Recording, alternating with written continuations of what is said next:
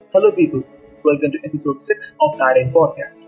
Today, we have Michael Reese from Riot Games, who's currently working on League of Legends Wild Rift as a game designer. Michael also was a designer on Warner Brothers' upcoming game Hogwarts Legacy. So, if you want to be a badass game designer like Mike or want to know how to get into AAA companies like Riot or Warner Brothers, this one's for you. For our super busy audience, which was the whole episode with our timestamps on the description or on the first comment below. So without any further ado, let's welcome Mike. Are you, right? I'm good. I'm good. Yeah, like I said, excited. Um, I know we've been wanting to do this for a bit, and then just like life and busy and everything.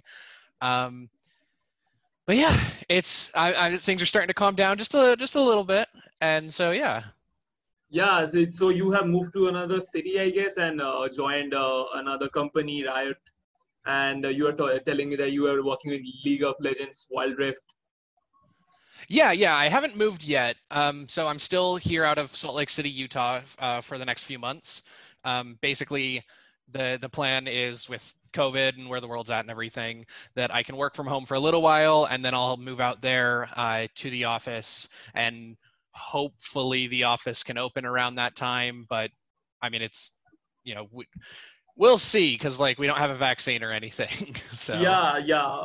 Fingers crossed. I guess it's coming soon. I mean, we'll we'll see. I'm still. I mean, soon is soon is relative. I don't imagine we'll have one for probably the soonest would be mid next year. Is kind of yeah, my, my thought. absolutely. Mid next year. But So, uh, like, uh, Michael, uh, so uh, let's get started. Uh, today's episode. Yeah. Absolutely. So, uh, first of all, I want to tell you that how grateful I am that you are giving me your time today because I know, uh, I know that you have, you guys have all the tasks and you gonna kind of want to rest in this weekend, but you you are giving me your time, and I'm so grateful to that.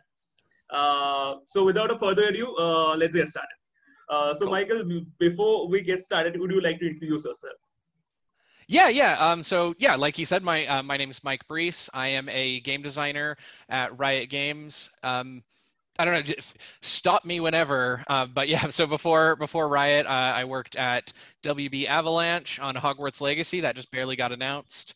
Um, and then just a few other smaller things. I was a grad student at University of Utah prior to that, and then I've worked on a few smaller indie projects and things kind of along the way on that journey um, that I, I'm happy to go into if you're interested or want to hear anything there. But Yeah, absolutely. I'm going to go to all of your journey today, and I'm really excited to talk game design to you because I have lots of questions, uh, both personal one and uh, lots of people have told me to ask some questions. I have also their questions as well.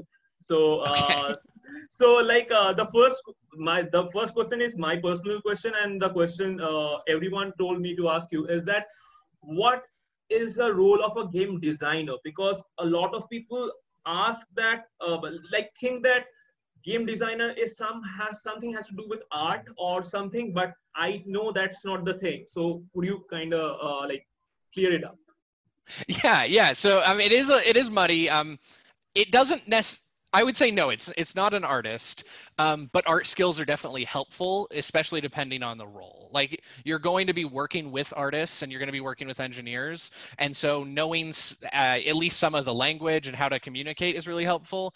Um, one where area where art is, I think, super helpful is in prototyping. Um, very early on, especially as like a level designer, you're going to be building out levels and it's not going to be using final art. You don't want it to be. You're going to be using a lot of just colored boxes, but you're still going to want to convey an idea with that. So art is very helpful in that sense. Um, and and it's just it's just helpful overall because clarity is super important in game design and art. A lot of art's focus is on clarity.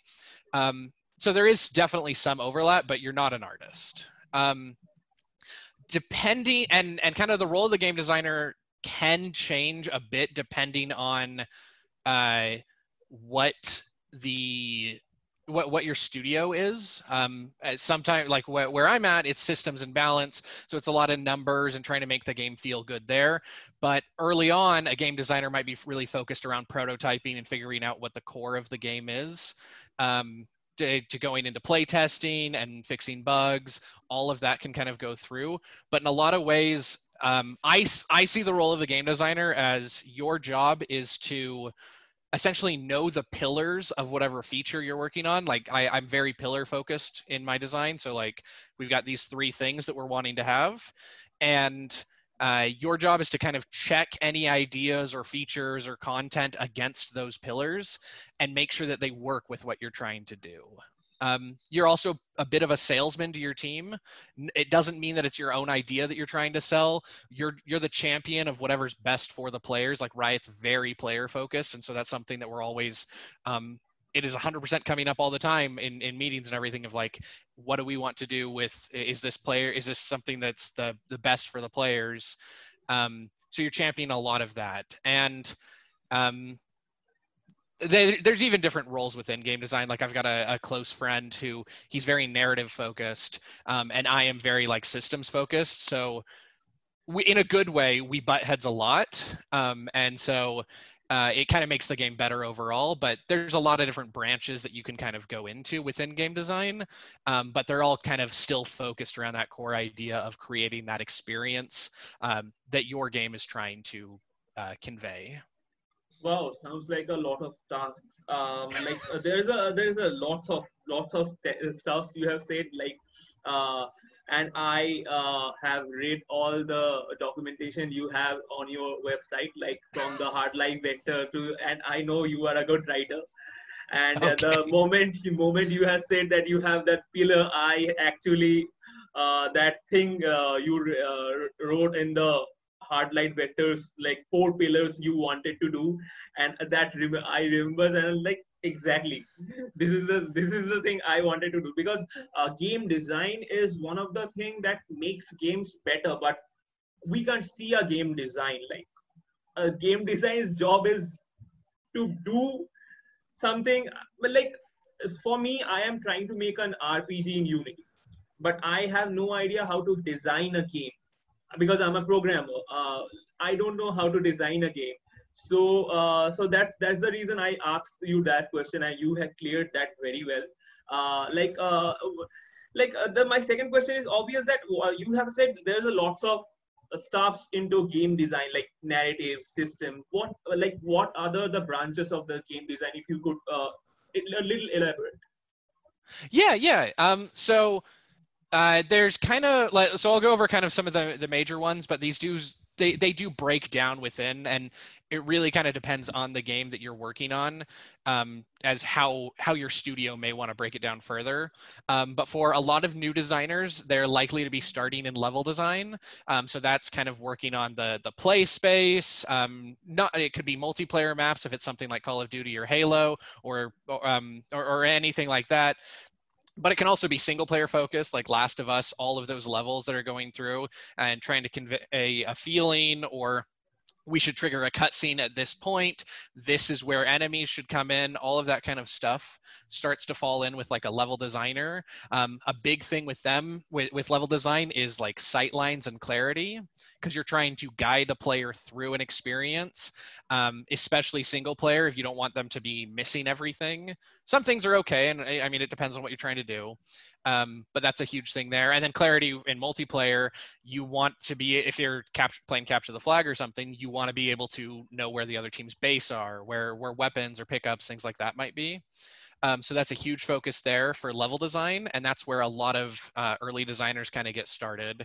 Um, systems design, which is what I do and what I really care about, is kind of um, a, a, really easy way to think about it is if you ever play any board games, they're almost pure systems design um, of like you're not le- level design there, there's a little bit going on but how a deck of cards and the rules of magic the gathering for example those are all um, game systems that go in. So you're it's a huge role of how these affect everything. If you make changes over here how is that going to affect this? Uh, in league of legends for example if we change an, an item that has a huge effect on all the characters in the game. Um, and so that's kind of where you're playing at or if we're doing like uh, changes to the game like this preseason for league uh, we're doing a big item rework and so that obviously has a very large effect um, so that's kind of where systems plays in and myself with balance of just trying to get everyone to a to a win rate where they're not seen uh, or where they're not oppressive and where people aren't uh, frustrated with them and, and it's still fun. Um, narrative design is very focused around uh, kind of that overall experience. Some of it's writing the game, some of it's just kind of atmosphere of a particular area. Um, who a character is is really important. If there's any themes that you're trying to touch on. Um, I know a lot of people who really want to get into narrative design, uh, and so that's kind of where they come from. Um, movies are obviously a really good place to look at. Um, it's a really good common touchstone, but I think one area where games really shine that I'd love to see more of from upcoming narrative designers is a more of a interaction, not just here's a story that I'm being told as I play. Those can be fine. I still love those, but something where it's adapting or, or, or play, playing with what I'm doing. Uh, Telltale was really good at this, um, and so that's I think kind of those are three major areas there. Um, you also are going to have some things like content and that's part of like a systems design of creating particular characters items or just kind of getting things out there. Um, story is kind of like narrative uh, as well and so it's really just how you want to break break down further from that but those are probably the three main that come to mind for me um, another one that I think kind of that you actually may be really interested in is coming from an engineering background is like a tech designer. It's kind of the bridge between a game designer and an engineer. And so you kind of work with both teams. You create tools for the designers. You um, you help in that communication where like I can't communicate I like I know a little bit of programming and stuff, but it can help bridge that gap um, or potentially make features. If I was creating a character, for example, and I needed to write some whole new tool, that's a lot of where a tech designer can come in. Um, and so wow. they're kind of they're wow. they're as designers as well. Like I never ever heard this term tech designer, and this is the first time I'm hearing. And uh, honestly, it's it kind of reminds me that like yeah, I am kind of like uh, interested in uh, like I'm very much into engineering part, but there is something inside me wants to design something, wants to make something like this. There's a method of in this madness, and I want to explore that. That a particular, uh, not formula, but there has to be a system inside this, like not just total story and not just randomness. It just has to be a method, and that's the part I'm really interested in. So thank you, thank you so much for explaining that uh, the, I'm just curious how how could you get this much passion about game design? Like, what's your story, man? Yeah, yeah. So um, I think like a lot of people, I grew up playing video games and, and board games and everything kind of going through. Um, for myself, it was it started very young of like um, play uh, creating alternate ways to play Magic the Gathering. We were really big into that when we were young. My my brother and I and, and our circle of friends. Um, and so it was different ways to play that. We we watched that old episode of Yu-Gi-Oh where they, yeah, they had the Yu-Gi-Oh, maze. right, right. I, I I used to see that all the time. Yeah, yeah. So like we watched that where they had the maze, and we're like, oh, that's a cool idea. They didn't really do much in the show, but we got, this giant piece of cardboard, drew out a maze, um, and everything. And we're like, okay, how would the rules of this work? Of how many spaces can a character move? Um, how big of the should the maze itself be? Things things like that. Um, some of the earliest stuff I got into was like we we made an early MOBA in Warcraft 3, kind of the the originator of MOBAs with with Dota and everything. Um, and so we made our own super bad, but like it was a good learning experience. And then um, so it's been something that I've always been interested in. And then I've spent a little bit of time um, with with like psychology. So my background in psychology uh, is in kind of design psychology, and so I've kind of cycled that in through it, uh, as well as just user research. Um, so I think that's also super important that I've kind of taken in um, to to game design. And then one thing that um, not going to to get a little bit less exciting for a minute. Um, so my just just a quick history on me is so um, my my parents have both passed away, and my my dad so when. I was very young Th- thank you. Thank yeah, yeah. My my dad when I was very young, um, my mom more recently, five or six years ago, um, and so after she passed away, I was working in um, more more of a like general uh, software setting, uh, call center, user research type stuff, and I was like, okay, this isn't really what I'm enjoying doing, and you know, having lost both my parents, this is something where I'm like, okay, I'm gonna take a shot at really do this. Um, and so I that's kind of what brought me into going to school for it. I also had worked on like like I said a few smaller projects throughout, um, hosted tournaments, local tournaments for yeah, Super I, Smash I, Bros. I, I have seen all of that. I have seen all of that. I have uh, go through all the stuff before I went on talking to you because I really wanted to know more about you. And the more I saw your website, the more I wanted to learn. And and uh, you, you might not believe it. I spent four hours yesterday just to in your website. so is that a, a poor UX on my website trying to navigate through, or no, is no, that? No, no. I, I was just reading all the stories. Like Hard Light Vector story was really, really amazing. Mainly the uh, like uh, when you uh, guys wanted to make uh, like kind of like Lego kind of stuff while making enemies, and but you guys have decided to make one one enemy, and you have um, maintained that uh, like what's that uh, that a player is uh, um, going that opposite kind of direction, the uh, enemies attack or something. Uh, like dodging, Yeah. yeah, yeah. That that's the main mechanics, and I read all of that, including all that, uh, all this uh, that RPG uh, dungeon kind of RPG you have made. I I actually forgot that name. Uh, I read that stuff, and I read all the stuff, uh, uh, and that's that's where I figured out that you have you have done a lot of stuff in this game design and you you are so passionate about this. So my next question is doesn't what what's the what's the biggest challenge you face in all your journey? Like what's the biggest challenge as a designer you face? Um, the biggest thing, and I think everyone's going to face this, um, is especially in games, but I think in any any media, especially creative medias, um, is is going to be imposter syndrome, um, and this feeling of like this this is what I want to do, but who am I to say that like oh I know I know game design? That sounds very cocky to to, Yeah, to say, yeah. and, yeah, and it happens it happens to me it happened to me actually it happened to me Yeah, yeah, and it's it's something that I think everyone faces, um, and so I think, and and you're going to come in and out of that. Like there's there are points on different projects where I'm like, okay, I've been here a bit, I understand what's going on, but then at the same time, like I I come into Riot and I'm brand new, and I'm like I'm working with these people who've been doing this for years, and like I'm going to tell you that we should do this change.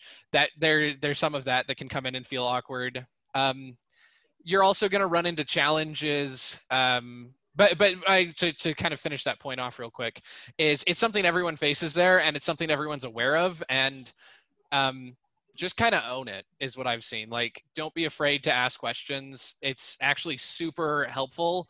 Um, people like helping people and it's a good way for you to learn and it just hurts yourself when you're not asking for help. Um, but some of the other changes that i or some of the other challenges that i think you come into um, like i am not art focused at all i know a little bit of like engineering and stuff so i was able to work with my engineers and kind of talk through things there but when it came to art um, one of my big weaknesses was i'd talk with them and i'd say here's kind of the idea of what i want but I don't know what the steps are to that. I need to trust you guys on how to handle this. And so it, it was a lot of trusting your team.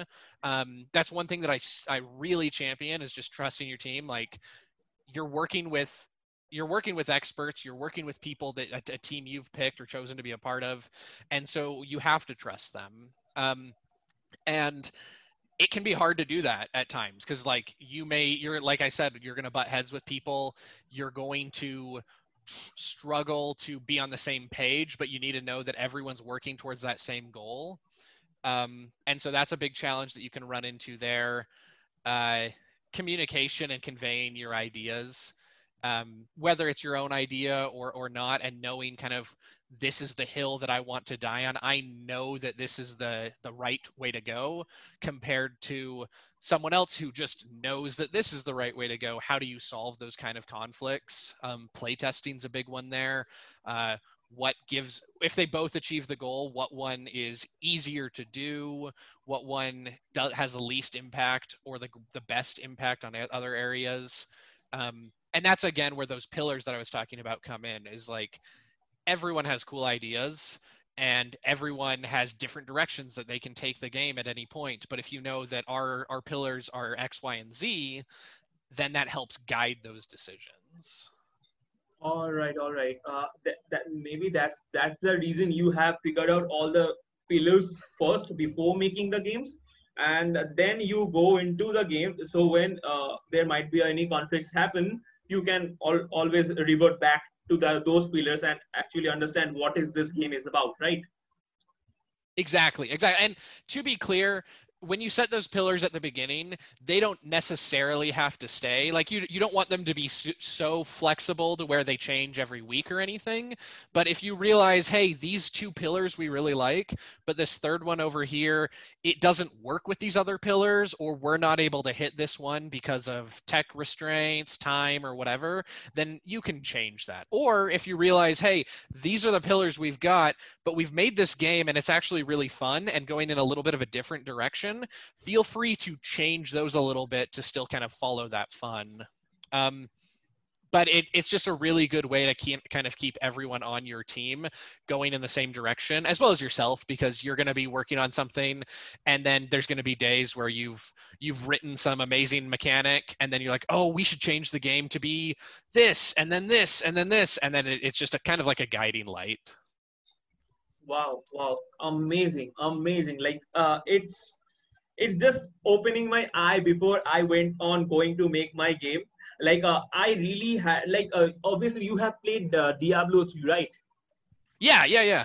Actually, I was before uh, I actually uh, I haven't told you. Uh, actually, I was going to Utah this year, but due to this COVID happened, I got I deferred my admission and I am go, going to Utah 2021. So I have decided before I am going to Utah, I'm going to make a full game that I am really proud of. And one of the games I'm really want to make is kind of like narrative. Like there has to be a story, has to be a goal, something, and I wanted to make an RPG. So I have like I know how to make it, but I didn't know how to design it properly. And uh, reading your website was really helpful because you you got me understand what could Thank be you. the like what could be the process? Your uh, heart I, i'm going to tell it again your Hard Light Vector documentation was amazing. I'm going to read it again. And i'm going to link it link it down in the description so that each and everyone can read it. So uh, like coming to your point uh, like you have uh, like you have worked with like big game like the biggest names in this game industry like warner brothers uh, Riot Games, a League of Legends, Hogwarts Legacy, and you also have an award-winning indie game, uh, Hard Light Vector. So, what's the difference in the process? Like, what, how, how, as a designer, you tackles the challenges of indie versus AAA? Yeah, yeah. Um, so to clarify real quick, so that, that award that award that we won there, that is 100% the artists. Um, that, that, that was an art award that we won there. Um, I was a designer and a producer on that project, so I didn't do a lot to win that award. That was 100% on them.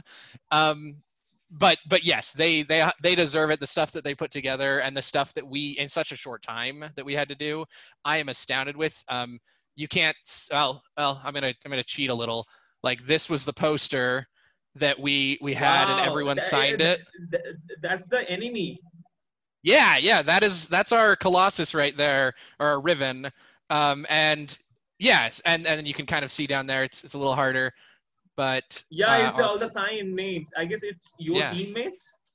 Yeah, yeah. So that's everyone that worked on that. Um, I made sure to steal that poster before anyone else could because I was like, I'm going to hang this and keep it. But yeah, um, artists were phenomenal on that project. Um, especially, uh, like I said earlier on trusting your team, that, that was something huge there that I trusted them and it really worked out for us.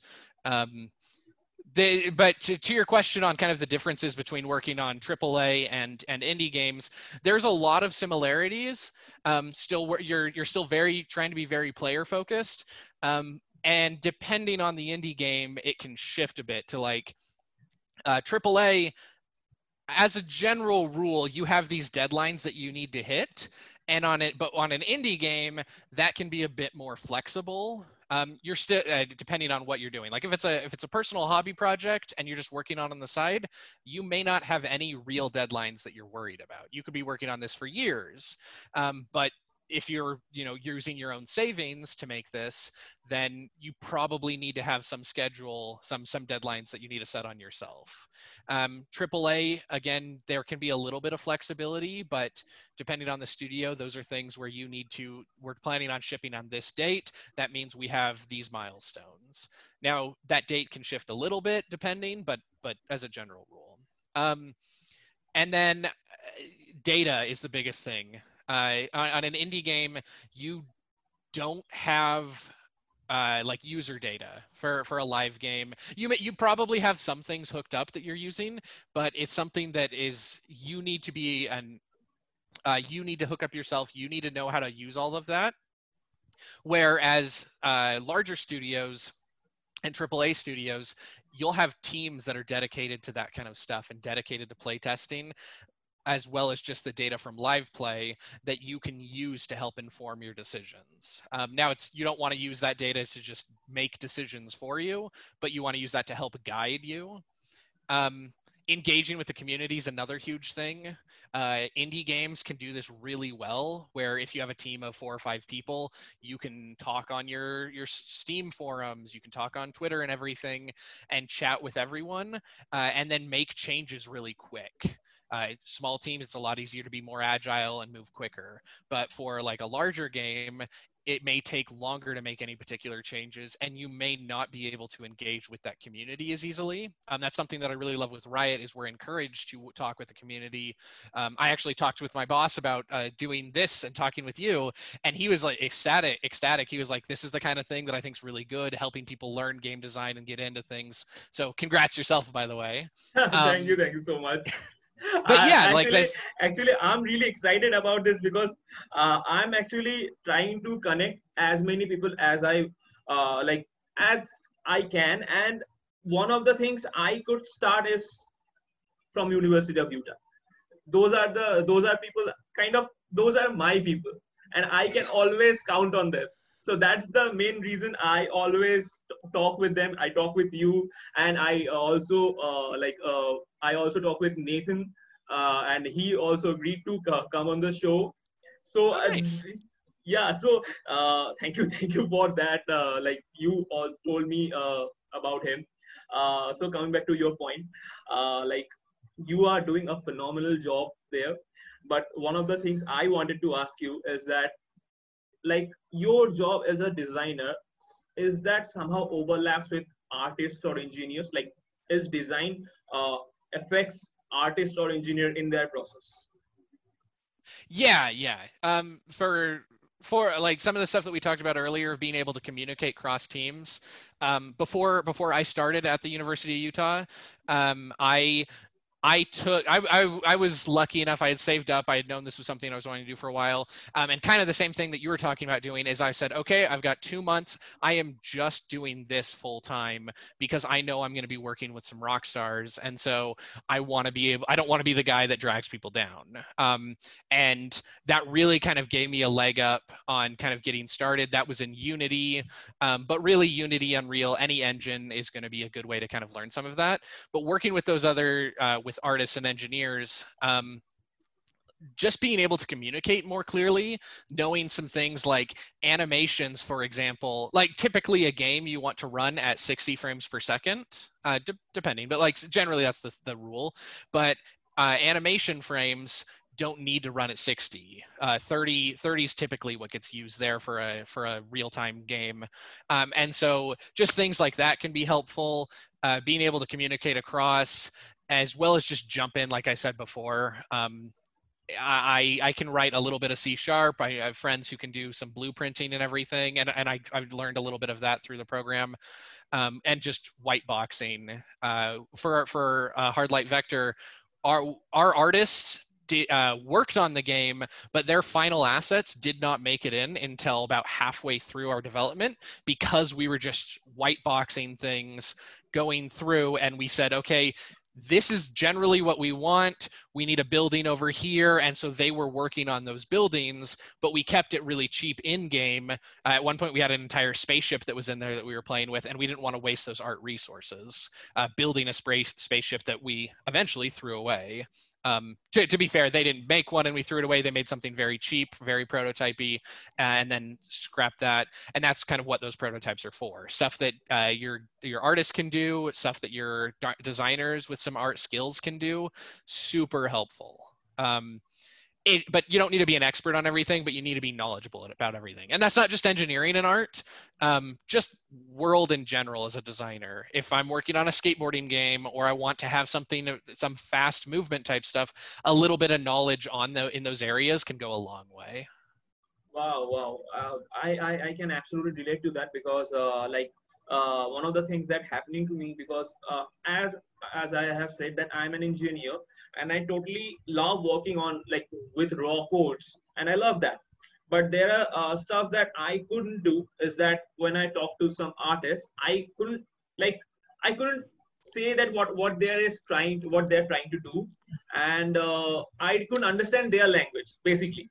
So what I, and i had a like I, I had a huge uh, comic book junkie.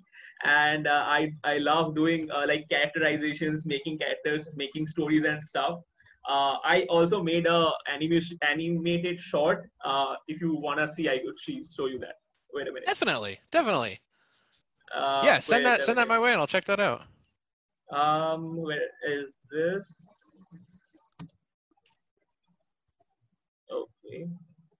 Let yeah, and, and comic that. books, um, like I'm I'm a I'm a pretty big comic, especially like Marvel and a big comic. Uh, I'm, I'm I'm a totally hands-on DC. You're you're on DC? Yeah, I'm on DC.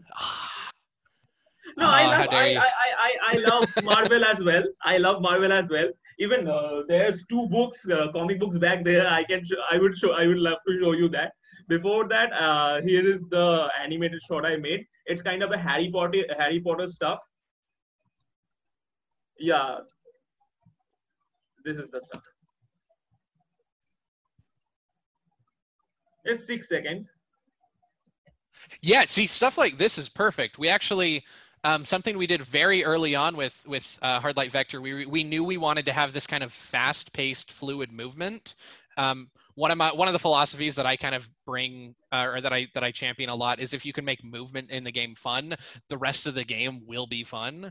Um, and so uh, an animator who who worked on our project very early on, uh, Rob Bear, uh, he's actually at Sony Santa Monica now, great guy, but uh, he he actually created this uh, Spider Gwen animated short of running up walls, flips, all that kind wow. of stuff, very similar to what you have right there in terms of like these these let's j- just to kind of storyboard out something. Um, and something like that like i've seen very similar things when we like you you if you've seen the hogwarts legacy trailer that, that came yeah, out yeah I, I've very similar like, things like dozens of times dozens of times. Yeah yeah and yeah exactly same kind of stuff that, that you were working on there. Um, and that's something that i couldn't do that you that you have. So that's a that's a great skill to have just to kind of say hey i'm looking to do something if if an artist makes something you're like let's change it to be more like this and you're able to put something together or at least even talk with them about that. Sorry excuse me. No obviously um, obviously but but yeah super cool to be be doing that and um, it's just one of those things that's constantly going to be leveling you up. Yeah yeah absolutely. And, and as i was saying I, I actually forgot to tell you that you, i said i'm a comic book fan you can see these these guys. Yeah so like i actually love doing all this stuff. And after i made that animated short i actually could convey my ideas to artists and animators that what i want to do. And uh, uh, one of uh, my artists who is a 3d modeler i couldn't understand what he is talking about like uh, retopology and other stuff uv unwrapping and i couldn't understand. So i made one character uh, so here is the character. You can see i guess. Here's one Oh, that's really impressive. There's a one of the program or one of the classes that they have at the in at the U of U for for producers um, is essentially it's an art focused class of like learn how artists do art. Um, it's incredibly difficult for a lot of people because um, like I had no no art skills. It was one of the hardest classes I ever took, but super helpful in learning those kind of stuff. Like I, I I'm still not able to make something like that model that you have there, but just to be able to to go through, I'm like, okay, I know a little bit of substance designer now. I've used things like Maya. Um, even though again like i'm not an artist but but able to understand some of that and yeah, and exactly. get something in exactly. and and a like, character like that like you can you can put that into into your game. Um, yeah, I mean, actually, like actually that, that's my art, RPG yeah. character. That's my RPG oh, perfect. character. Perfect. yeah, the, the, actually, I, I love uh, doing all this stuff. Uh, kind of, uh, a lot of people say I'm a nerd, but I, am a proud well, of course. nerd. Of course, yeah, I mean, you're working in games. Like, you're gonna be a nerd working in games, and I don't think that that's a problem. You're gonna be very welcomed yeah absolutely. So like uh, coming back to our questions like you have uh, told that you have uh, walked on like hard light vector and uh, the, that spaceship and kind of stuff. And i was uh, wanted to ask could you please explain the your experience on hard light vector? Because i'm really interested because after a couple of years i have to make one big project by myself so i would love to know that yeah, yeah. Um, so to clarify, not by yourself. Uh, for for Hard Light Vector, we had a team of I think it ended up being 20, 20 like full time in house people. Wow. All, all of the students there. Lots um, of people, man. Yeah, yeah, and I that was one of our goals is we wanted to have a large team um, because that was more. Uh, a small team like say four or five people super useful super fun um, and but you run into different challenges than on a larger team. And our team, we very much wanted to focus on uh, these are these are people who want to go work at Sony, Riot, Blizzard, a, a lot of these big name studios, um, and so we wanted to have that experience of being on these bigger teams. Um, and we we broke it up into smaller groups to uh, focus. Yeah, yeah, um, I, I, read that. Yeah. You have enemy, uh, environment, and player systems. There are three teams. Yep. Yeah, yeah. So those were kind of the three yeah, things that we. Yeah, yeah. So those were the three teams that we we kind of branched under, and then underneath that, uh, we had, or uh, we were all underneath uh, kind of our producer king, uh, Utkarsh, who really kind of uh, held us accountable. Utkarsh um, Agarwal. Yes. Yeah. Exactly. Yeah. Him. Yeah, I know. I uh, know. I know him. I know him. Okay, yeah, perfect. So yeah, we so I worked as like the designer and the producer for the enemies team, uh, Nathan over the player side, and then Ben over for the the environment and level side. But we were all held accountable to him, and that's very similar to what you're going to see at larger studios. Um, again, indie, you're going to have a lot more overlap between things. You might be an engineer and a designer and an artist, uh, kind of like what you're doing yourself. Like that, that's very much an indie kind of project. Um, but yeah, you're going to be broken up there. I'm I'm sorry, I forgot exactly what your question was. I got sidetracked. Yeah, no, no, uh, no. I, actually, I was I wanted to ask you that uh, what your experience on Hard Light Vector, and you were oh. doing exactly that. And it's actually great to listening okay. all your experiences. Yeah, yeah. So okay, so to go to kind of um, go back just a little bit there. Um, we we actually started the summer beforehand um, very like we were like hey anyone who's interested in working on this we've kind of got a general idea. We, we moved very far away from that. Um, our original idea was co-op shadow of the colossus but that's incredibly challenging uh, especially for a six month yes. And and just we knew we didn't want to do anything with networking because that's just a whole other i mean you're an engineer. If i say yeah hey, yeah that, that's, that's so hard man. That's so hard. And i actually couldn't even understand what are the kind of stuff going on. Even that's the reason i'm going to if I understand this, I don't have to go to that. Exactly. Yeah. Yeah. So so we we switched the we changed the game, but we still kept a lot of the core uh, the core pillars and the feelings we were trying to go for. Fast movement against a giant enemy. Um, that that was still very much the focus. But so we we started very early on with just kind of prototyping. One one of the prototypes I made in Unreal was magnet focused, of like you can charge objects with a positive or a negative charge to pull things in and away. Um, that ended up getting scrapped, but I learned a lot working on that. The the Spider Gwen uh, type running thing was something that we worked on very early, but it all kind of coalesced in this direction that we wanted to go, um, and so that was super helpful. So we kind of early on established, okay, we're we're probably going to have uh, th- this is how we imagine team size to be for, based on people being interested. This is the direction that we thought everyone was pretty excited about. Um, and this was before our teams were like official. So we we some of the people who worked on with early on these projects ended up working on other teams um, but they still we like they still very much helped us get to where we are um, and then so we, then we kind of went into a, a more solid prototyping phase of figuring out the direction kind of split into two teams of like here's the player side. Um, some of the stuff they did was like catching razor blades and throwing them back out. Um, and then the the boss side. And then eventually that coalesced together into our actual team and project once those kind of got formed. Um, we we had there there was definitely some struggle early on. Uh, some of the some of the surveys that we that the teams had done uh, were um, we, we expected but they were like hey our team not everyone's on the same page so how can we go ahead and address that? We ended up addressing that, and I think by the end, our team was incredibly excited for what we had been doing. But it's it's kind of a feedback thing, and that's something that Utkarsh was super helpful for us with, was that he was running those those sprint reviews and sprint plannings and retrospectives and all the stuff that kind of goes into that that a, that a producer um, a producer better than myself would do and so um, that, that, just kind of helped move us in that right direction um, one of the big challenges that we that I that sticks out for me for sure was uh, our goal was we want to get the game released uh, before GDC. Um, so how the for for people listening, how the program works is you you go to GDC when there's not a pandemic, and then you have that's uh, that's sad. That's sad. Yeah, and so you we we snuck in before the pandemic and everything there, but you you go to GDC, you get to have a lot of fun. You do that each year, um, and so we were like, okay, we want to ship right before GDC, and then we'll have the two months I think it is afterwards to listen to community feedback, bug fixes, stuff like that, and um, now that it's shipped, so we can get that post-launch experience.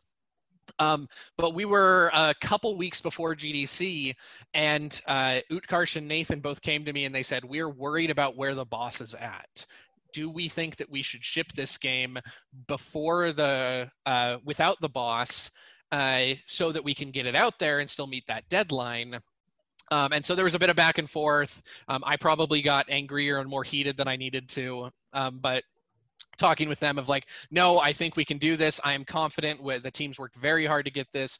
We know we can do it. And then we talked with the rest of rest of the team to see is this how do they feel? Um, and so I, I stepped back and I let them all talk, and we were confident that we could do it, um, and we did.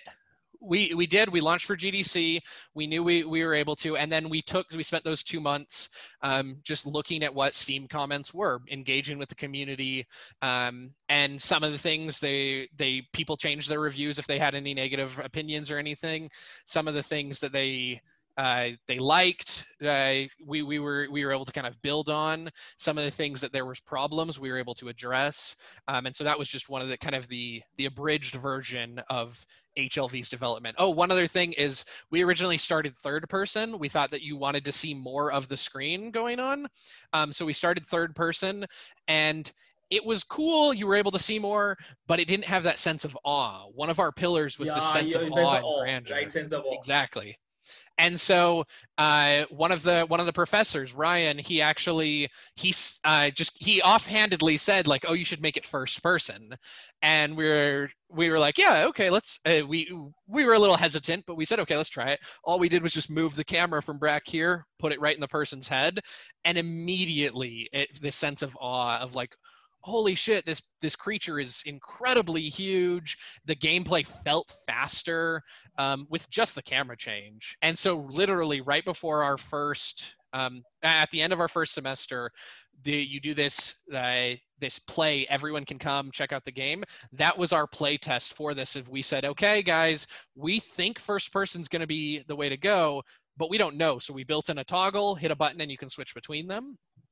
And immediately players people playing the game preferred first person so we are like okay we're not even going to tell them about the toggle mm-hmm. anymore exactly we know this is what we want and yeah exactly. so we were really happy there um and yeah i mean that was a dangerous thing but it like just a, just a little bit about the kind of development going in is that we were constantly e- even for what was essentially like our announce slash release launch type thing, still trying to get that in and, and iterate on it.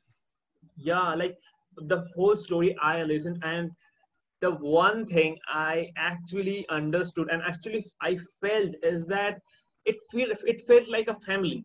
The whole team and whole stuff felt like a family. Like you have clashes, you have disagreements, disagreement likings, and and at the end you have shipped a successful product and each and everyone is happy and that's that's the experience i wanted to tell each and everyone because the main reason i started this podcast because even that's on my description as well is that i whenever i, I love uh, seeing interviews and documentaries.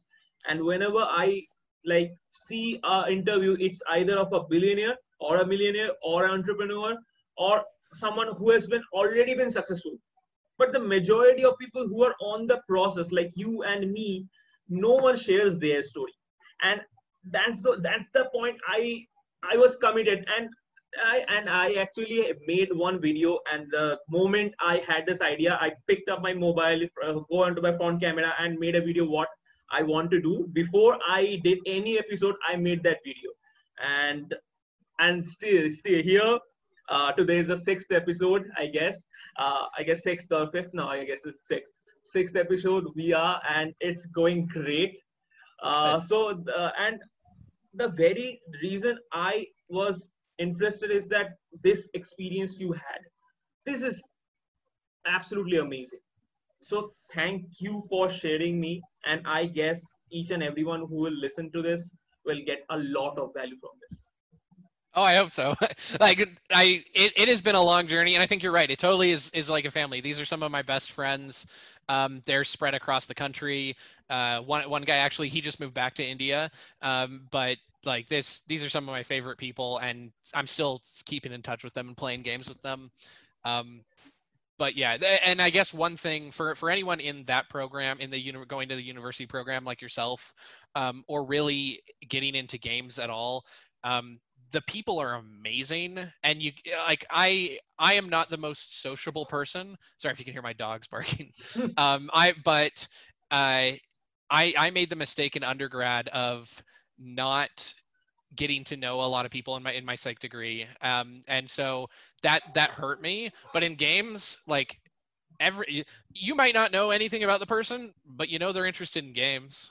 And so yeah uh, it's a great touchstone. And they're great people. Um and it, it goes a long way. Build building that network and just the meeting everyone like if anything, like what's keeping me in games, like I, I love the passion from the players. I love the job. I love that I get to have meetings where a common topic is dragon and uh, is like a dragon and all right how do we make a dragon or like you don't get to do that in other areas no, um, but the people not. and their own passion like that is that is the core of what making these are and, and just what keeps me going yeah absolutely absolutely uh, like this is amazing i have to say this is uh, uh, the, like before i'm going to any question i have to say this is amazing. And it's amazing. I don't have any other words to describe it.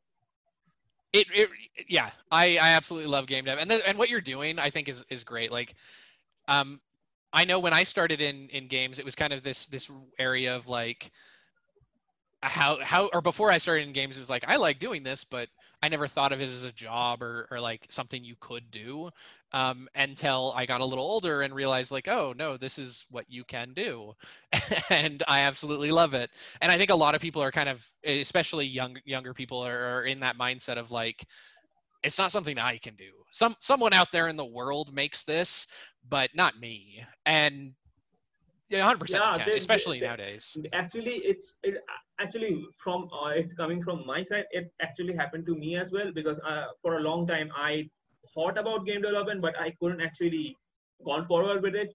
But at the end of the time, I did because I totally focused my happiness over like what everyone else will think about me as that I'm just making a game.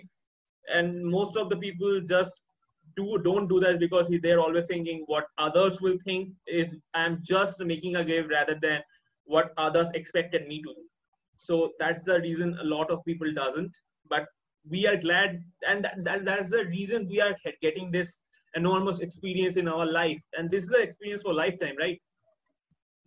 Yeah yeah exactly. And and i mean i get you on the like what are others going to think on this? Like um and i guess the few things that i can say is one um, do do what you want to do so so like if so that's a huge thing there but then also it is definitely hard to get into games it is it is probably the hardest industry to get into.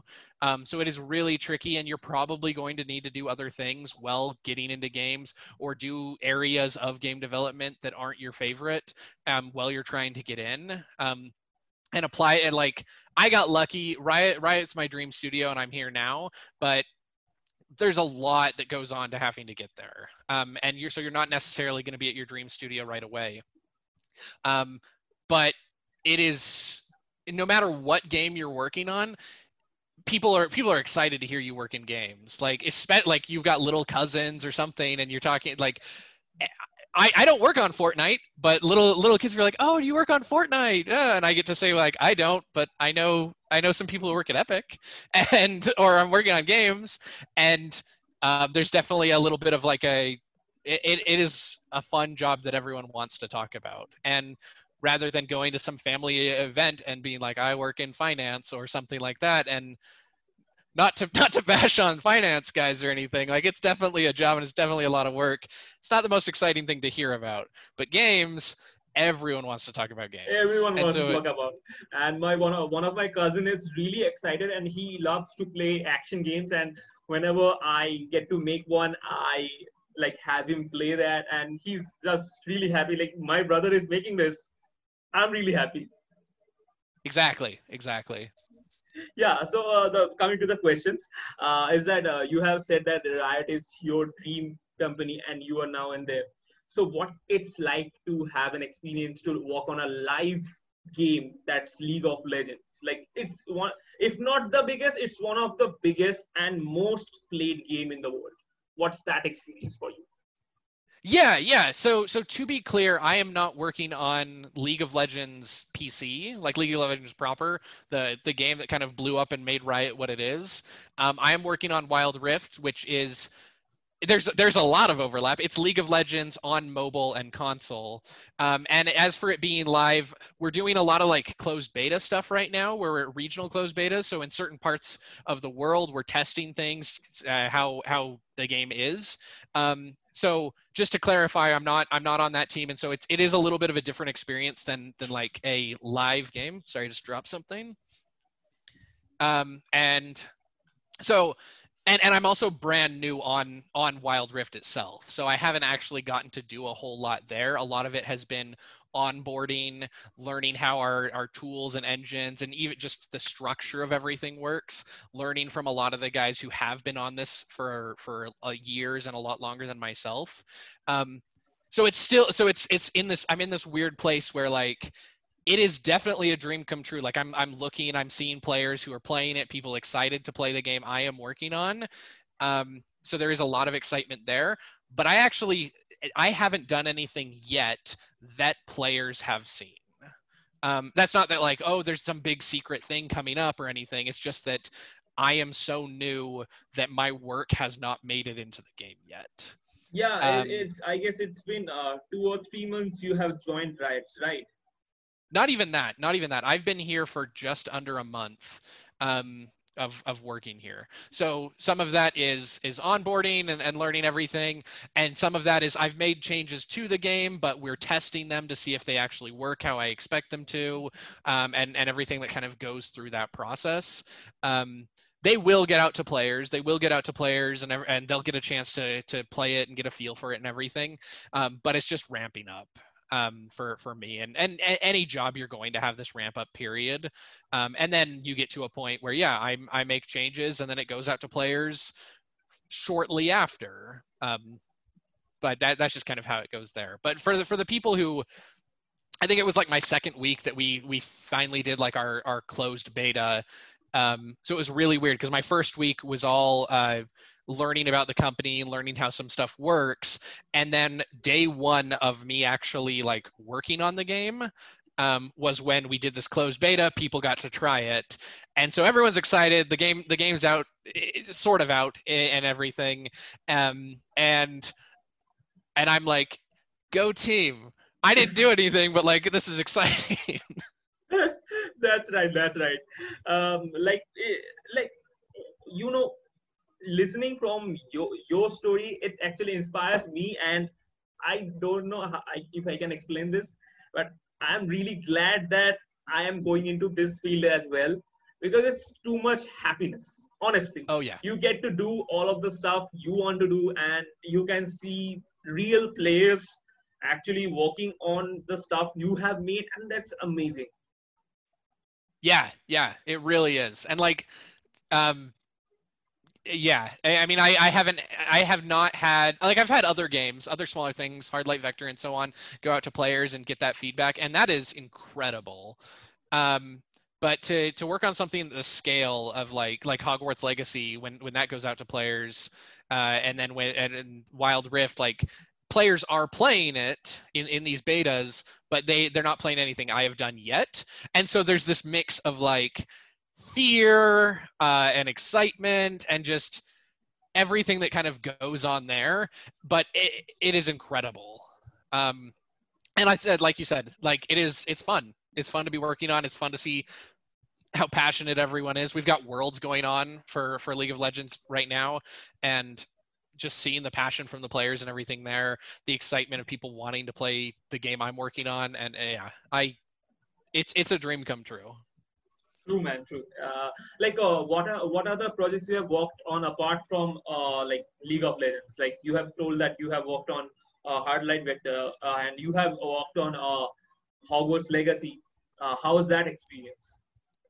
So that was that was a very different from Riot in terms of just like what the game itself was.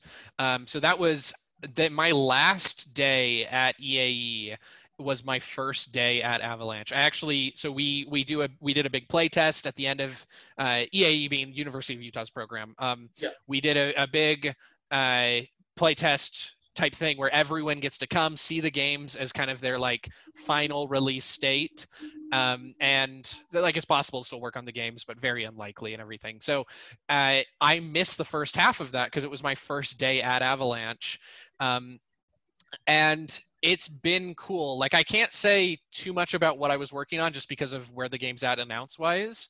Um, but I whereas whereas something like Wild Rift, we are um, like like you said of people playing the game and getting to make changes. Uh, so I'm getting to see live data and then update the game and well we still we had a lot of playtests and everything kind of going into hogwarts legacy. Um, it was also like when i was working on it the game wasn't announced. No one knew what it was. Uh, even it, even the the entire time i worked there it was it had not been announced. Um, yeah, so, yeah your your resume even even uh, right now your resume says it's an unannounced posting as well as your linkedin Exactly. Yeah, yeah. I haven't updated that yet. Um, but whereas like Wild Rift, I'm coming in and the game has been announced. It's not it's not out to all the players and everything, so that's still similar, but it's still uh, just a a different experience when I can say this is the project I'm working on. This is the kind of stuff that I'm working on, and it's just different on the Hogwarts side. Um, once that game comes out, there'll, there'll be a little bit more that I'm able to kind of say, but right now it's still kind of I don't want to take away from the announcement or the the team themselves because I've seen the stuff that they're working on. It's super cool, and I like the the announced video that they did and everything. Like that's ecstatic. Um, but yeah, that, that's kind of as much as I think I can probably say right there. Yeah, absolutely. And actually, I, I the first thing, the first time I saw that video, and uh, honestly, the first time I saw that video, I all at that point I already have talked with you back then, and uh, and uh, that video came after a couple of days after that. I like whoa, and I am going to talk with people who are making this game. Oh my god, that, that's a dream come true. So uh, that that's amazing. Um, like uh, let, let me let me ask you a personal question. Like uh, you are going into this big like big names and like Hogwarts Legacy, Wild Rift, do you think that your psychology degree and user user experience somehow helps you being a better designer? Yeah yeah. I i definitely do. Um i think it's kind of funny because psychology it's one of those degrees where you can't do much with just a bachelor like so i just have a bachelor's in psychology. When i say just like it's still a four year degree and everything but but it's one of those things that like yeah you need to go you need to get a phd doctorate kind of stuff um, to to really like what to do what people think of as psychology.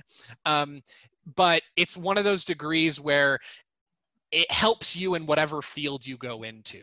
Um, philosophy is a lot of the same kind of way of like it just it helps you think and it helps you work with other people.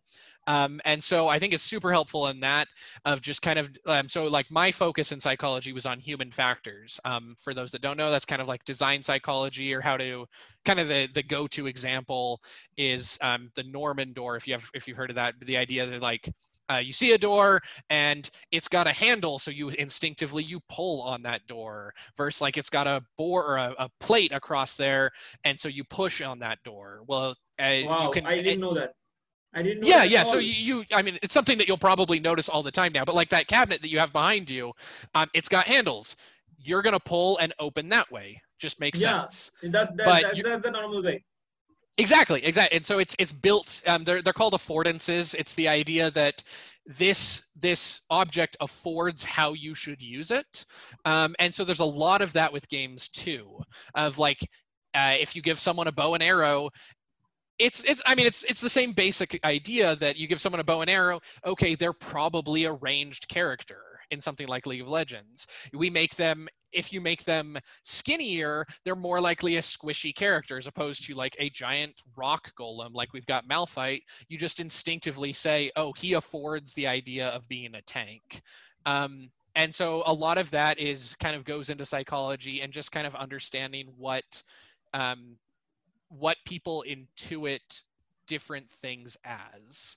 Um, it's not so much in the like uh, psychology in like the therapy sense. There's definitely games that focus more around that, um, but it's still how do we get to a to elicit a particular feeling? How do we make something feel really tense for the player? Um, this is more in like you're still going to have tense moments in a multiplayer game, but it's a lot harder to control when those come in a multiplayer game and depending on the game you might have the entire thing is incredibly tense. And so you use that psychology background to say like okay these are things that we can use to make things tense. We know that like people whether you're claustrophobic or not smaller spaces kind of create these kinds of feelings.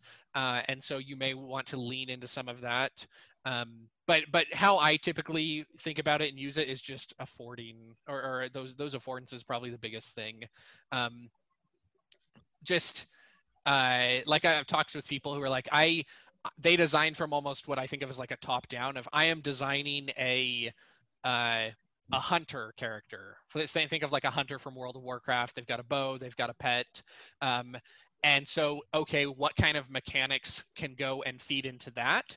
And so you that's that's one direction that you can kind of afford things there, or depending on the game and what you're trying to do in like a an early prototyping stage, you might build a mechanic, say, oh, this is fun.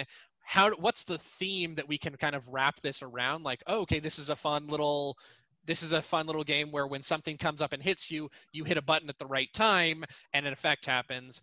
Oh, that feels like a parry for a, for a sword. And so if we give the character a sword, you can start to just instinctively people say, oh, he's got a sword, he can parry. Yeah Um, and so you it, it does a lot to kind of self teach your game. Um, and that's that's where I think it's probably helped me the most. wow wow wow actually i was listening to that and i actually understand how exactly those game characters and those design ideas has decided and the main uh, the main point i'm extracted from your uh, like whatever you what you have said is that you guys make the design based on what you already have and the people who perceive that who understand the like inner theory from that. Like if i have like as you have said if i have a bow and arrow and the people can see he's a long range kind of uh, weapon and if you have a sword or dagger it's kind of uh, gives a like short range. Uh, and if it's a big like ogre type person like character it might be a little slow but if it's a uh, like a skinny character he could be a lot more faster. And this this is the thing we don't have to tell. We can instinctively instinctively understand all this stuff. So this is the actually this is this is this is the reason i wanted to talk to you about design because i wanted to know the theory the reason goes behind the design because obviously that not every design goes randomly and you just thought in one morning and goes in that. It doesn't happen. So that's the reason and you explained it so well and i actually i i have nothing to say more about it honestly. Okay yeah yeah and and you can you'll want to uh, depending on the game and stuff you'll want to break those at certain times. Like fighting games um, typically will use like a very fast uh, like a, a, very fat overweight type, char- type character but make them fast um, or, or particular things so that they can break those affordances. Um, and just you'll you'll learn when to when you want to or or what re- whatever reason for that you may want to, to do something like that.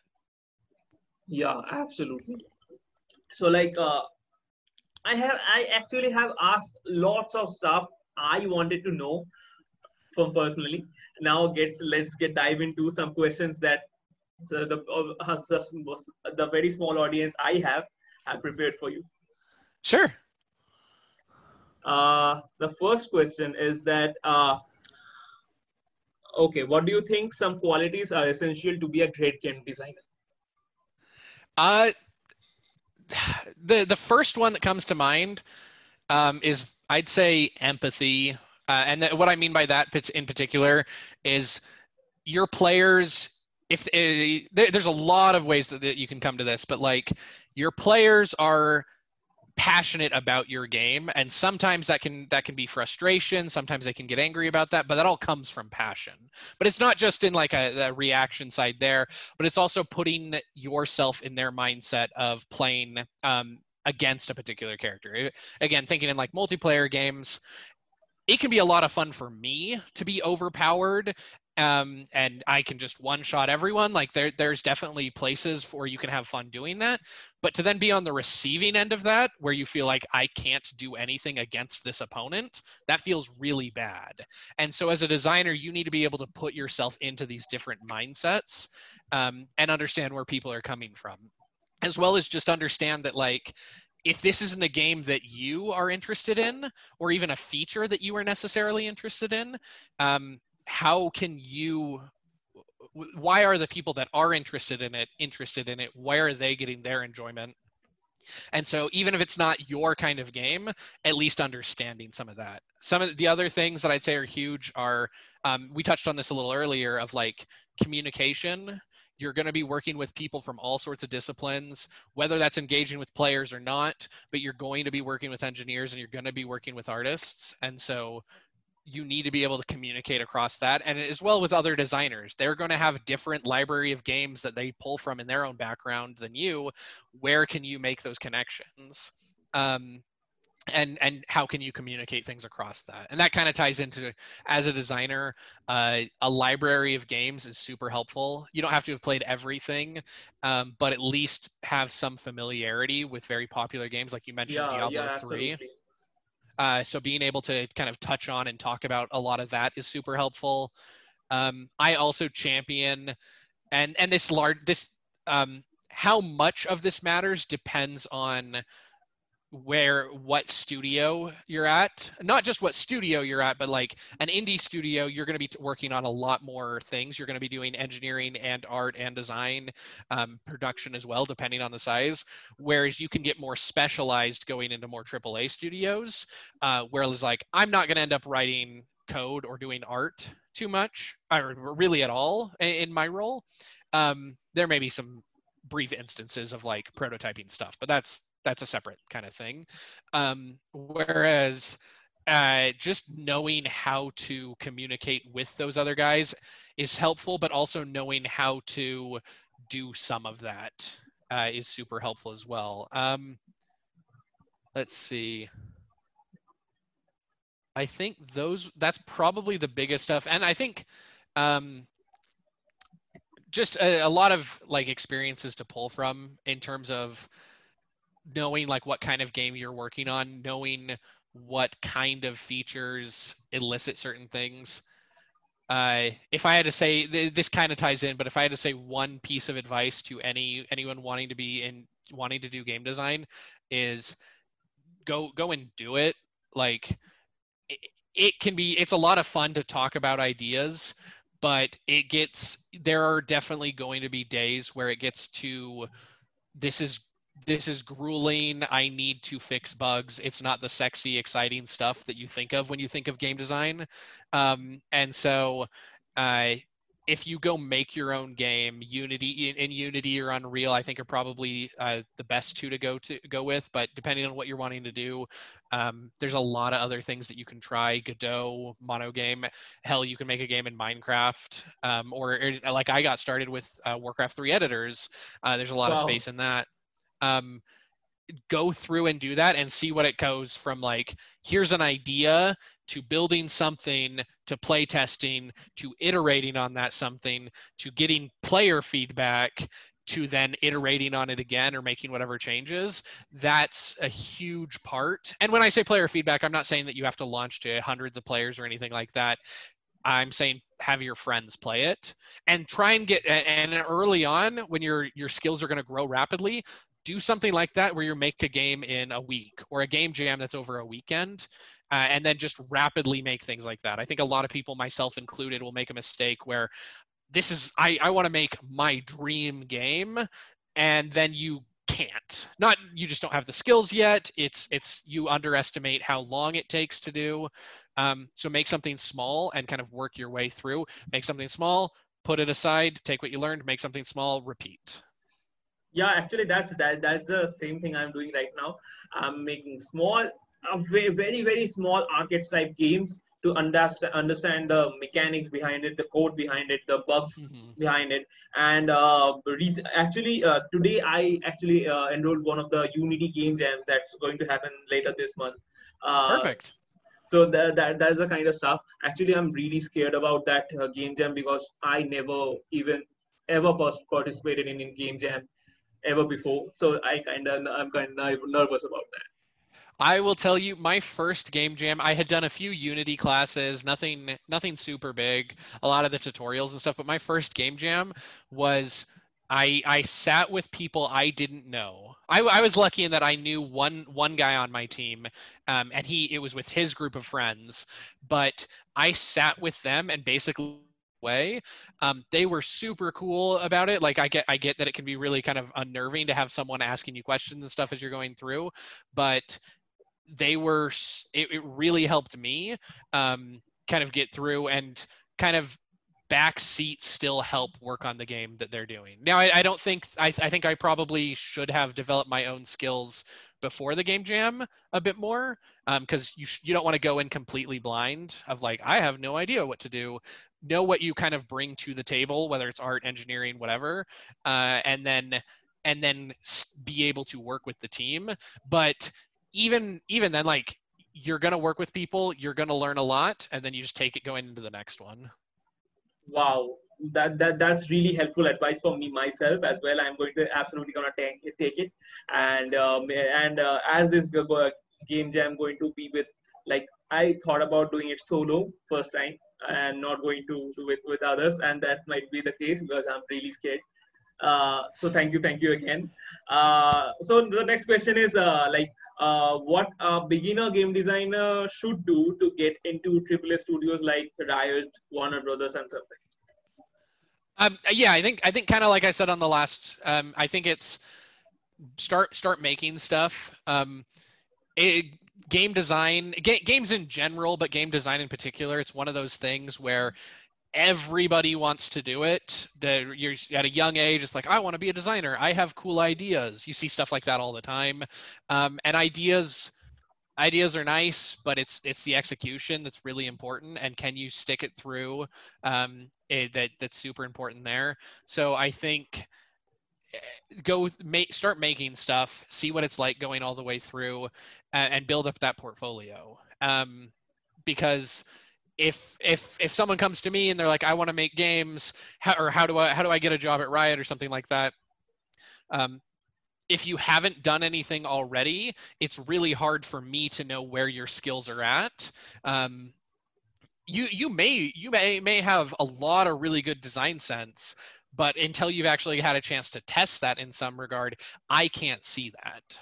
Um, and it's also just game design it's, it's super competitive. It's a very passion driven industry um, and there's good and bad that comes with that but there's a lot of, it's it's super hard to get in and if you're not showing that this is something that you're really interested in doing it can be hard to get in.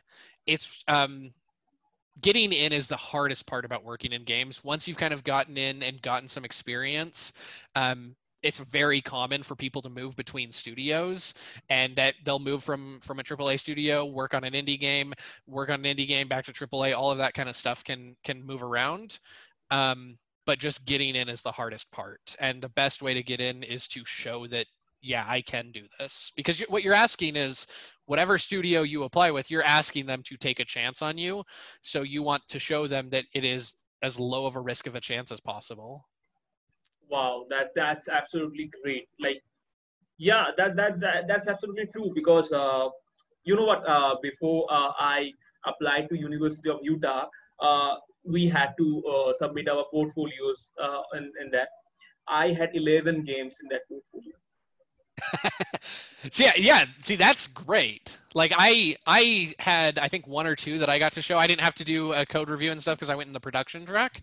Um, but yeah like that's the kind of stuff that you want to be able to show um, and and the school's a great way to be able to to meet the people who are doing this and and kind of go from there and i think what you're doing of like trying it out beforehand is great because it's re- I, i've worked with people who they they thought oh well, i want to work in games. I love playing games. I should like working in them. It makes sense. It's not necessary it's it's not 100% true.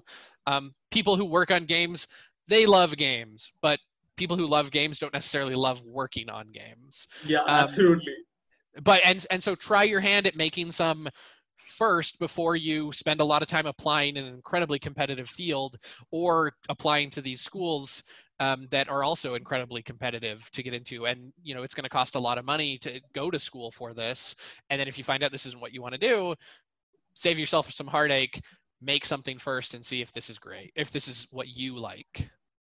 Yeah absolutely. Like uh, when i was uh, like when i was in my third year of my uh, engineering uh, bachelor's uh, which was uh, two years from now i started making games and uh, and i'm only in game development for uh, a little bit over two years right now uh, so i so as an engineer i love working on like unity and unreal but moreover i love making games and making game engines by myself, doing raw codes and uh, making. I, I I have already made two game engines, and that's one of the stuff I really wanted to do. So uh, I made one of those. I'm really proud of that, and now I'm prototyping on Un- Unreal and Unity. So it's it's been an incredible journey. So coming back to yeah. your point, uh, like uh, you have said the, in the like as a pro, game designer's portfolio has to be the number one stuff they need to focus on so what should be in game designer's portfolio like we know game producer's portfolio is different uh, like engineer's portfolio is lots of code. What should be in game designer's portfolio? That can be tricky because um, even even mine that you you had looked at there like it's it's got uh, there's some stuff in there like i to be clear i am proud of all the projects that i've worked on. I need to update how i portray a lot of that information though. Um, some things that are super helpful is uh, when, when you're talking about a game that you worked on if, if you uh, i say i was interviewing you um, I care about what you did on that project. A brief overview of something of like here's what the game is um, can go a long way. Saying it's it's like this, it's like game X meets game Y, Pokemon meets World of Warcraft or whatever. Um, probably don't want to work on a MMO on your own side project stuff. That'd be a very difficult, but sidetrack that. Um, but so do something where uh, so that I have an overview of what the game is, and then what your role on that game is. Um, well, if you're like, hey, I did design, design can be a lot. So I did design on like using hard light vector as an example. I worked on the bosses, I worked on the enemies, etc. Uh, that's and then talk about those challenges. If you just say, even if just saying I worked on X doesn't tell me what you did on that. It tells me, okay, the final product is I can see the final product if I go play the game or if there's a video. Um, but I want to know what those challenges are that you ran into and how you dealt with those. Whether that's personal challenges, whether that's mechanical things that have to change, those are all super important that I care about because if if uh, I'm hiring you, I want to know how you're going to mesh with my team. I want to know how you think about problem solving. Um, to to echo back really to to an earlier question there of like what is game design um, is problem solving is is kind of, I want to add that to the list there of figuring out how, how to how to problem solve um, and how to how to work on all that. And so i want to know how you're you're handling that.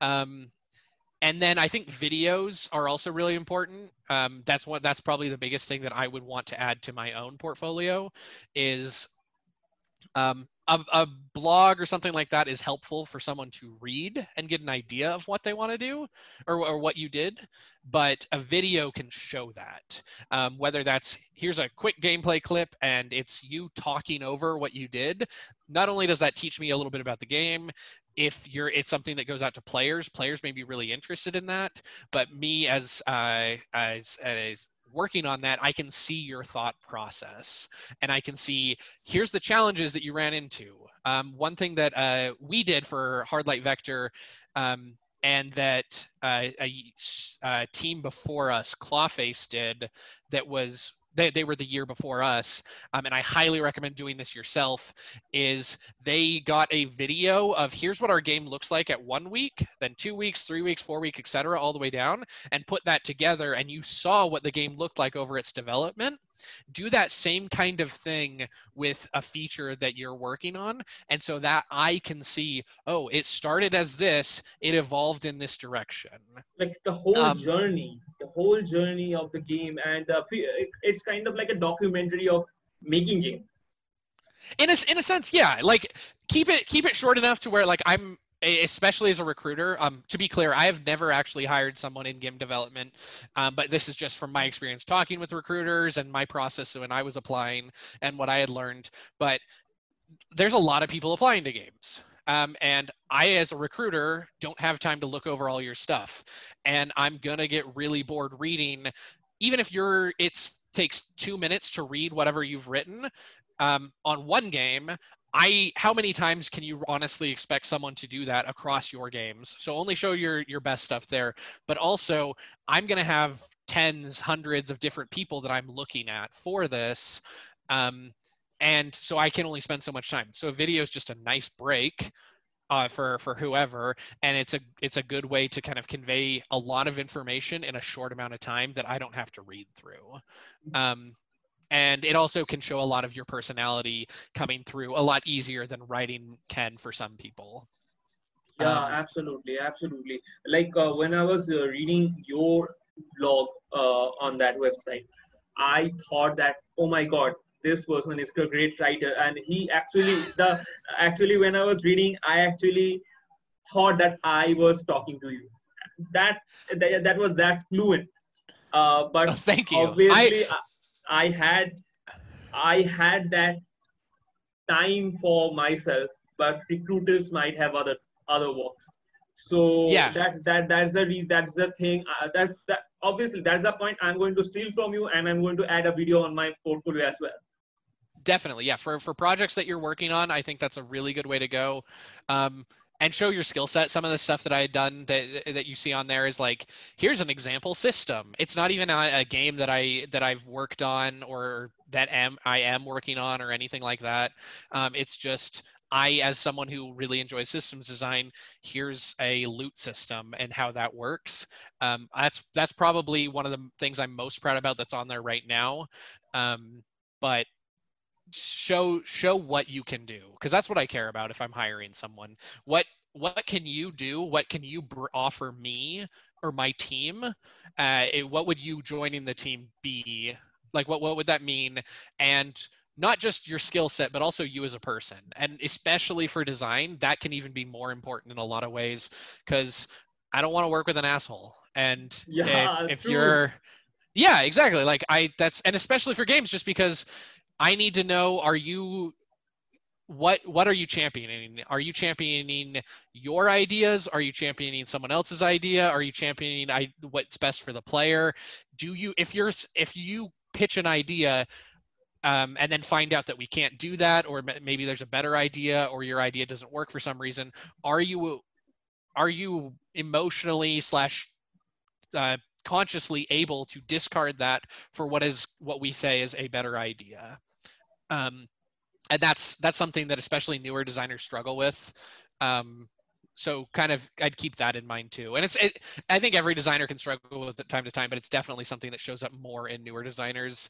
And i think that's part of a mindset of i need to prove to you that i know what i am talking about. Um, and so it turns into this i am right i need a i need to prove it kind of mindset and that can be really tricky um, but you want to be able to get past that True, true, absolutely true, absolutely true.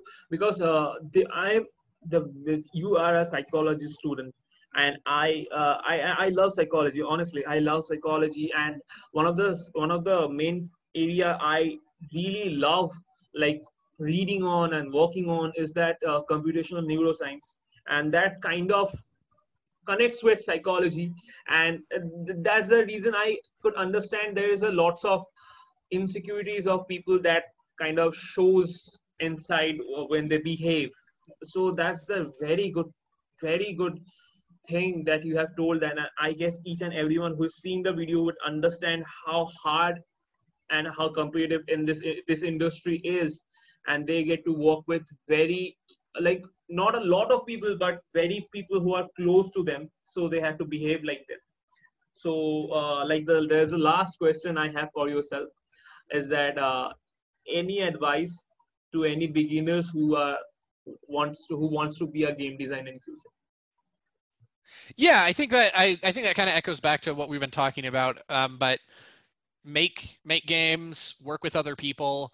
Um, what what what are your goals in terms of like, do you want to work at uh, a, a AAA studio? Are you like double A indie? You get a lot more control as you kind of go down um, that. The, the less the fewer A's, the more control you get. Um, and what what is it that excites you? Is it your you have some dream game that you want to work on and you're going to be working on that on the side no matter what? Like I get a job anywhere, my free time I'm going to be working on this game. Um, versus working on uh, a AAA game, I am working on uh, something else, and I may not have as much freedom to work on what I want to.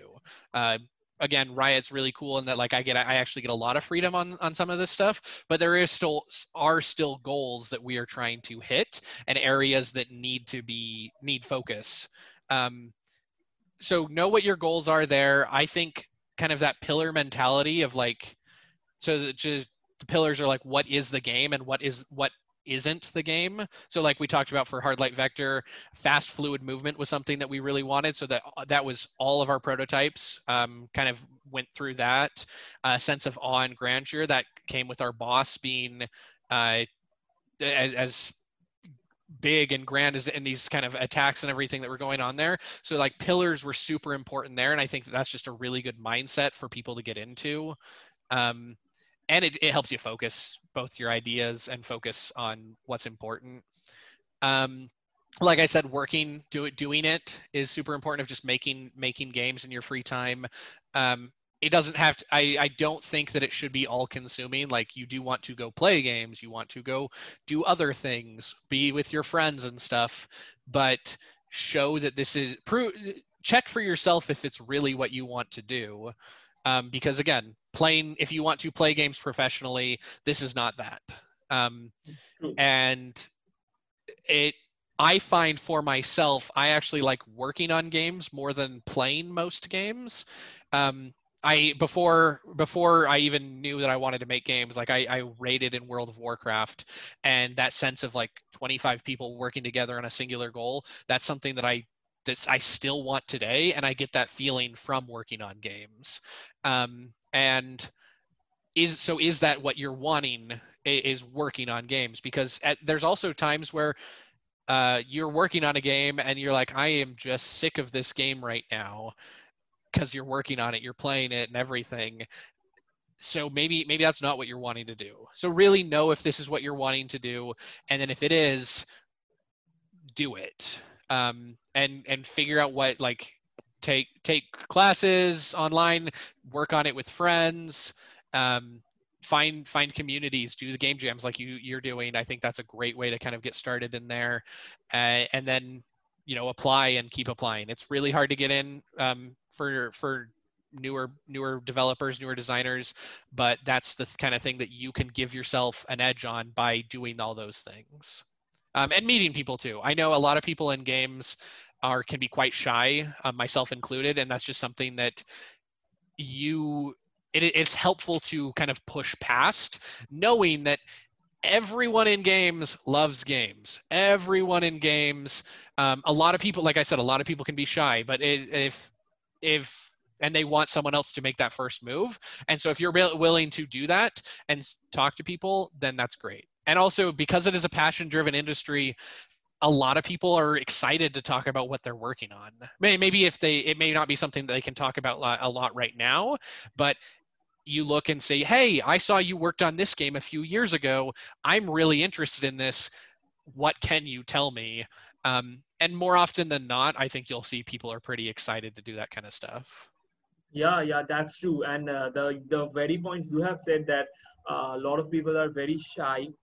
Uh, actually, recently uh, I asked one of my uh, one of like he's on uh, in a company he's working on a a simulation company, and I asked him if, if he wants to join in my podcast, and uh, he said I'm really shy and I don't really know how I can give value. So maybe after a couple of years I will surely, but not now. So, uh, but one thing I could connect with him is that uh, he loves games, he loves making games, and I can, I love making games. So that was uh, like the fluid point of between us, and we can talk about it. And that's the reason, and that's that's really amazing to like experience all of your journey. And i am really grateful and i'm really considering myself lucky as that i can i have to listen to your story and stories other other story as well. And that's really that's really great. And honestly when i'm going to utah and when someone going to ask me hey what what stuff you do other than doing this? And i'm going to tell that i have a podcast where these people came and I know their story. And honestly, I I already I already feeling so so great about myself. You I can't even explain. That's good. That's good. And yeah, like yeah, doing stuff like this is super helpful. Um, just getting yourself out there and being able to to work with a team. Um, again, if you're wanting to do like an indie project, and anyone listening, like your your own self indie project, obviously teamwork's a little less important there because it's just you. But you're gonna that is really hard, especially if you want to make money off of it. Uh, teamwork, no matter what role you're in, whether it's design, art, engineering, production, anything, uh, you are you are going to be working with other people, and so that's huge. Thank you. Thank you so much, Michael. Thank you so much for coming to Tyrant Podcast. And I absolutely make sure that each and everyone, each and everywhere, all, all the connections I have, see this podcast and can get great value and all stuff you have said. Perfect. Yeah, yeah. I'm I'm excited um, to to see more of them and everything. So yeah, I'm really happy that you're doing this. And thanks for having me on. It was a lot of fun. Uh, thank you. Thank you so much.